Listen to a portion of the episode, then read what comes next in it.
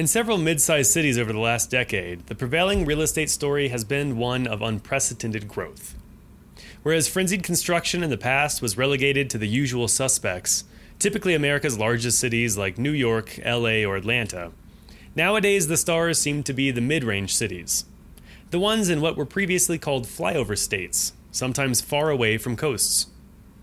Any best cities list from the last few years will likely feature Austin or Salt Lake City in one of the top spots.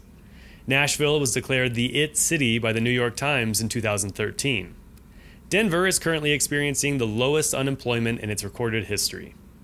Seattle holds the current record for construction cranes, with an incredible 59 of them sharing the skyline with the Space Needle. So, what makes one market hotter than another? And why are cities that have been around for decades or even centuries just now experiencing this manic growth?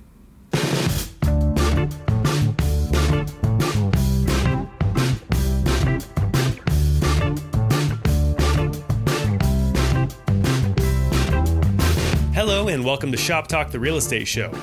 I'm John Forche, and on this episode, we tear apart some of America's hottest real estate markets to see what led to their current popularity.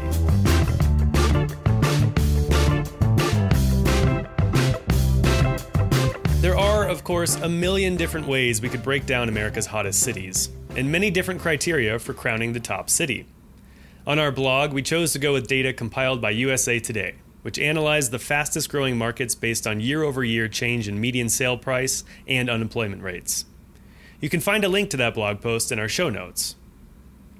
First, let's travel to the foggy hills of San Francisco. The Bay Area's famously huge community of tech startups, which has inspired countless thousands to pursue the dream of starting their own business, has over time created the least friendly real estate market in the country and one of the most expensive in the world. San Francisco home prices just fell for the first time in seven years, but for many, it's too little too late. Despite San Francisco's many charms, a poll conducted by the Silicon Valley Leadership Group for Bay Area News Group found that 44% of those asked said that they plan to leave. And it's not just the Bay Area. The Northeast is hemorrhaging residents faster than any other region of the country. Between July 2017 and July 2018, the Empire State lost 180,306 residents and gained just 131,746. That's a loss of 48,560 people in just one year, the biggest decrease of any state. Despite the threat to move abroad by many people depressed with the state of American politics, America's overall population is not declining. So when you hear about some of the country's largest cities losing residents at that scale, the obvious question is where are they going? Mallory Meehan is a professor of real estate at Penn State, where she teaches courses on risk management. When asked about the recent rise of second tier cities, she had this to say. Well, besides the fact that a lot of major corporations are going there, I think that these cities are creating a vibe that uh, younger people want to go there. Um, specifically, like Nashville, you have a city like Nashville that you know typically was just a country music type of scene. Now you have places where you have a lot of beer gardens, so you have a lot of activities that people can get their hands around, and it's a very lively city. And I mean, same with Denver and Seattle. There are a lot of activities going on. Um, but it's more affordable than living in maybe another city. Um, maybe not Seattle. Seattle's pretty expensive now that Amazon kind of took over, but uh, Nashville for a long time was a very affordable city, and you know, a place where the weather's nice. Um, you have a lot of accommodations. You have a lot of activities to be going on. So I think that the fact that these cities kind of took we have to differentiate ourselves. We have to kind of bring in these vibes that are going to attract these young people because you know our population is aging they're going to start going to um, smaller cities or even nursing homes. So we have to kind of go after the younger crowd. And so it's very not necessarily hipster but that's almost the vibe that a lot of these cities are going after. A lot of nightlife a lot of things that are going to be engaging for people and just really wanting it to be safe too. Safe towns uh, clean towns. That's what a lot of these um, second tier cities have that the major cities don't Major cities have a lot of crime, a lot of them are dirty. These cities are small enough that they can contain themselves, keep them clean, keep them safe, but offer a nice vibe, a nice level of activities for young people. You have undoubtedly heard much about the affordable housing crisis, which is a complicated issue we've talked about on the show before. The problem has many causes, including slow new home construction and an entire generation saddled with hefty student loans. A Bankrate study last year found that most Americans think that 28 is the ideal age to purchase a first home. But what happens when your city has literally no houses within your price range?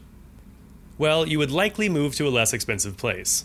In most cases, your income will similarly decrease, but if it means battling less traffic and a generally lower cost of living, then many find it a worthwhile change. For real estate agents, these markets not only offer a bevy of new clients to work with, but also a bustling and fast moving market. In February of this year, the typical home set on the market for 83 days. But in cities as hot as Seattle or Salt Lake City, that number of days is just 37. And that's the median number, meaning many listings soared by in a week or two. It's a double edged sword for agents when their business blasts off like that. On the one hand, those sweet, sweet commissions roll in with the new business, but on the other, business becomes a grind, and taking a holiday becomes an impossibility. Naturally, more agents are attracted to a place with a booming market, so how do you stand out from the pack? Lars Hedenborg is the founder of Real Estate B School and host of the Business Freedom Podcast. After putting a crack team in place with his real estate business, he now coaches others on how to work smart and build their own teams. Here's Lars. How do you stand out in a crowded real estate market? You don't. So 15,000 agents in our market. Uh, when when I got into real estate, it was I think about 10,000, and then it went in the crapper and it went to 5,000, and since 2010, 11, 12, we've gone up to 15,000. So we've tripled. There is no way to stand out unless you're doing direct response marketing and you're having single conversations with somebody over text, email, or the telephone. You know, so to think you're going to stand out is we can't we we sell hundreds of homes a year and we can hardly stand out. And we spend 20,000 a month on radio and most people don't hear that. You know, you couldn't, you have to just take every opportunity to know what you're going to say to someone given the chance. And if they don't, if you don't get them on the phone, then you're texting them with a very specific thing, or you're emailing them with a specific thing, or you've got a system for following up with people that, you know, ABC, we have a very specific lead management protocol. And so you don't stand out, but you just generate opportunities and you just commit to the daily activities because it's impossible. Like if somebody looks is better looking than you and they have a better like they spend more time doing Facebook lives, like that's I mean, I don't coach to that, you know. Like I just coach it, just generate a lead. Say something that's going to motivate someone to give you their contact information. Period. You know, if the thing is good enough, they're gonna they're gonna do it. And if it's not, then become a better marketer. So my my my my response now that I've talked it through is stand out by becoming a really good direct response marketer with the brand story stuff sprinkled in. Like make when you have a closing, make them the hero. You know, not not like look at me, I'm the number one number one guy in the world or something. After the break, we discuss how to cater to your niche and whether the hot markets will stay hot. Are you thinking about a career in real estate? The CE Shop pre licensing courses are the best in the industry, available online and constantly updated with helpful insights from industry experts. Even better, the CE Shop students have a 91% pass rate on their licensing exam. Shop for your pre licensing CE or post licensing courses online and save 25% on your order by using promo code SHOPTALK. Coastal metropolises have become prohibitively expensive for many, and they're seeking greener pastures elsewhere. Areas previously derided for being flyover states are suddenly the hottest markets in America, and it's easy to see why. Historically speaking, most major cities were along coasts and waterways because commerce was centered around boats. Nowadays, though, with more and more jobs that just require a computer and a solid internet connection, successful businesses can be located anywhere. Lenient tax laws and cheap, abundant land have led Texas to become one of the most popular new destinations. with an estimated 1,000 people moving to the Lone Star State every day. Cities thrive on young energy, and most young people are pretty cash strapped, so cheaper locales like Phoenix and Boise, Idaho are suddenly sought after destination with busy markets. When Amazon announced the competition for its second headquarters in 2017, many cities and real estate professionals were thrilled. One of the country's most massive corporations was finally looking to expand beyond the city that they more or less own, and they were promising an enormous number of high paying jobs that would undoubtedly lead to affluent new residents wherever they set up shop. This was the opportunity for a lucky second tier city to make that climb to the big leagues, to shed any stigma of their past and charge into the brave new future. It was pretty disappointing then when Amazon announced their decision. They chose to split HQ2 in half, with one facility planned for Long Island City and the other in Northern Virginia. Neither of these places was particularly second tier, and the new HQs likely wouldn't launch their cities into any new era of economic prosperity, but would almost definitely add to already existing traffic problems and untenable housing markets. In fact, Long Islanders opposed the decision in such high numbers that Amazon eventually pulled out of New York. Putting aside the debate as to whether corporations should have such influence over city development and real estate, it's unavoidable that jobs create hot markets. If you were to juxtapose the list of hottest markets with a list of the best local economies, you'd see a lot of the same players. Mallory Meehan spoke earlier about the appeal of smaller cities, but in her role teaching at Penn State, she primarily works in commercial real estate. Here she is to talk about how commercial real estate plays into a hot market. Well, obviously, if people are there spending money, they want to be in good school districts. I think school districts are kind of the foundation of residential business, and you know the demand for that is creating a hot market.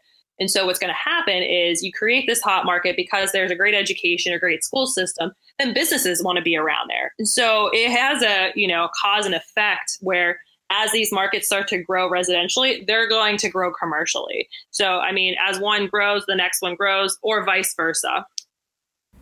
It should be no surprise that where there's great education, there will be thriving economies. And where there are thriving economies, there will be happy and busy real estate agents. The busy market is where many agents want to live and build their business, but it can also be a bit intimidating, particularly if you're just starting out. When it comes down to it, if you're in a hot market and sweating bullets hearing about all the success of your realtor friends, just take a step back and reevaluate your approach. Booming markets have plenty of deals to go around, and a crowded space just creates more opportunity for you to stand out in a unique way.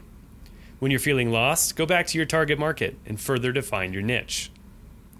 Michael Hellickson is the founder and CEO of Club Wealth Coaching, where he coaches agents how to make the most of their time as they build and scale their business. When asked how to stand out, here's what Michael had to say. So, what you got to do is you got to have a USP. That's a unique selling proposition. You have to have something that sets you apart. Uh, and a USP is not, I'll give you a free market analysis or, you know, I give the best customer service. Yeah, nobody freaking cares, right? Like you, you and everybody else, pal, right? So you have to have something that's truly unique. Uh, so we recommend, we've got a whole blog post on this as well in terms of unique selling propositions. Um, as an example, uh, as a, for sellers, you might you say, uh, "I'll sell your home in 30 days or less, guaranteed," or "I'll sell it for free," right? Uh, or you might say, "Buy from me, move for free." Uh, you know, there's there's tons and tons of different unique selling propositions that can be used.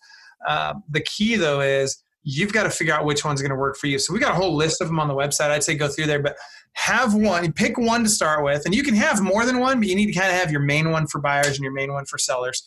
And you need to market the heck out of them consistently over a very long period of time. You need to become known as that person. So now we get to the million dollar question How long will these booming markets stay glowing hot? Of course, no one really knows, but there are plenty of reports that Americans are moving less than in previous generations. Only 10% of the US population changed residences last year. It stands to reason that if that trend continues, all of these recent transplants to Texas and Salt Lake City and Denver and Phoenix will stay put and become longtime residents. It may well be that the people driven away from the Bay Area and the Northeast's exorbitant housing prices will permanently stay put in previously less populated areas, which will result in an interesting shift in the nation's population density. As with most real estate forecasting, we'll have to wait and see how it all shakes out. When your market heats up, though, you'll know just what to do to stay ahead of the competition and ride that wave of prosperity.